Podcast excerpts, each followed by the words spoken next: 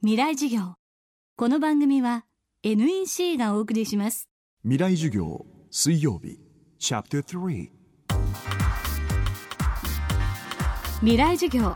今週の講師は明治大学情報コミュニケーション学部教授石川雅人さん。石川さんは人間が進化の過程で身につけた心の動きや能力を考える進化心理学という学問に関する多くの著書を発表しています。今週はこの進化心理学を通して私たちが暮らす今の社会の構造とその中で生きるためのヒントを探っていきます。今日はなぜ人間の能力にはばらつきがあるのかこの学問を通じて迫ります。未来授業3時間目。テーマは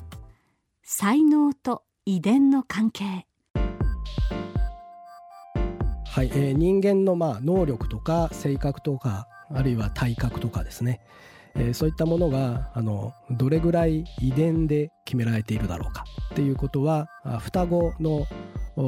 長年にわたる追跡調査によって、えー、よく分かっております。身長や体重ですと8割9割。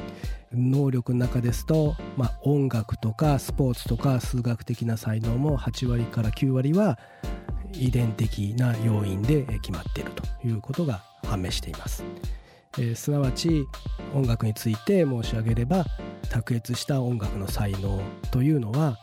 まあ、ほとんどこう遺伝によって決まってしまっているので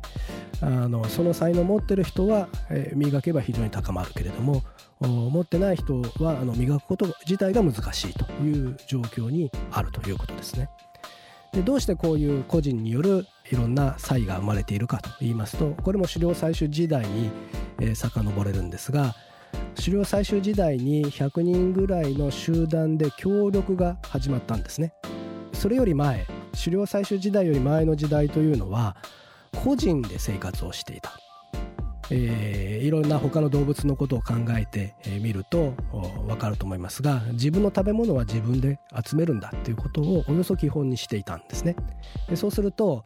足が速い獲物を取る力というのは非常に限定をされていてその能力に長けている人のみが生き残るという時代だったんですが狩猟採集時代で分業が現れると事態は非常に大きく変わりました。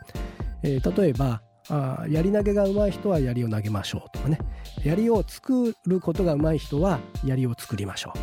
う、えー、罠を仕掛けることが上手い人は罠を仕掛けましょうとか。いろんな分業することが可能になったんですね。そうしますと単に足が速い人だけが生き残るという、え、自然界の働きだけではなくむしろえ足は速くないんだけども槍を作るのはうまいとかですね、えー、そういう人が珍重されて、えー、より多くの子孫を残すというようなことが起きました。えそれによって、えー、人間の、まあ、才能とか能力というのは非常にバラエティが飛んでいるんですけれどもそのさまざまなあ才能や能力が、え、それぞれ、え、価値を持ってそれぞれ分担できるように、え、集団として生き延びられるように、えー、だんだんと進化してきたこういう歴史をたどっています。その結果としてですね私たち人間はあの生まれながらにどういう力が強いかということが、まあ、おおよそ遺伝的に決まってこのように生を受けていると。こういうことになります。その他論理的に考える能力執筆能力なども遺伝の影響が強いとされているそうです。ただ一方遺伝に左右されにくい分野も数多く存在すると石川さんはおっしゃっています。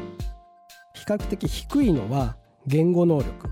で言語能力は遺伝的な影響は低めであって代わりに環境の影響が非常に大きくなっています。ですのである言語を学ぶにはその言語が使われている環境に身を置いて学ぶということに非常に効果があるということが知られています。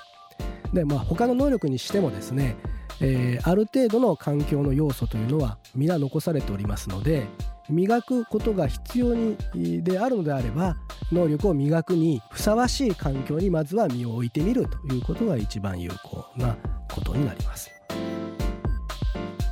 今回の講義に出てきた進化心理学については石川さんの著書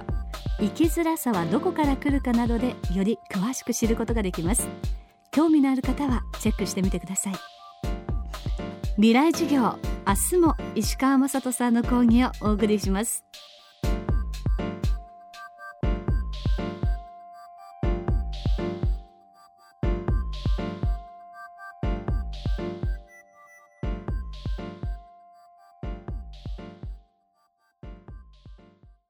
仕事のフットワークまで軽くする圧倒的な軽さを。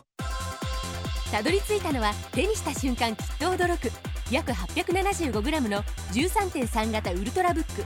バーサプロウルトラライトタイプ VG 劇的な軽さをあなたに。